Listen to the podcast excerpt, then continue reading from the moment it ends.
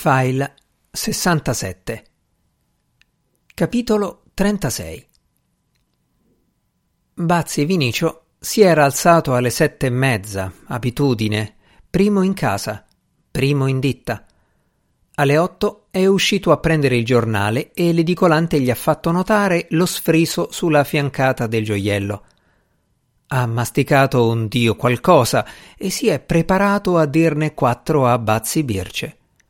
Poi ha fatto un lungo giro per calmarsi un po', perché toccategli la moglie. Ma chi ormai, se neanche lui, ma non la macchina.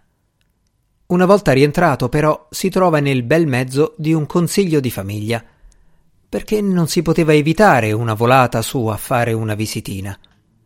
Era stata la sapienza domestica a dire, il Bazzi assente, che sarebbe stata una cosa da fare. Bazzi Birce era andata lì a bere il caffè. Questione di educazione, aveva aggiunto.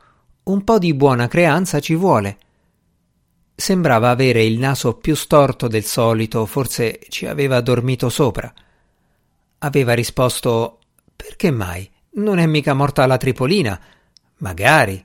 E quella Lisetta manco si ricordava che faccia avesse.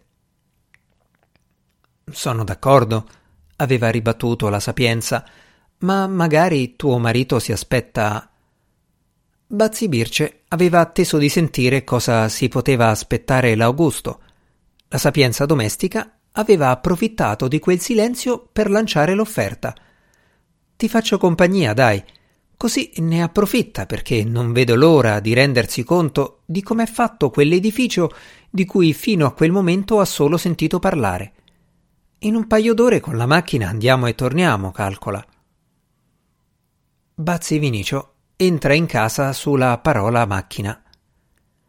Chi ha sfrisato il gioiello? Butta lì. Che sfriso? rimbalza Bazzi Birce. La sapienza domestica fiuta il temporale. Te va a telefonare, dice alla figlia. Bazzi Birce approfitta. Telefonare a chi? Chiede Bazzi Vinicio. Adesso ti spiego, mentre la Birce si invola.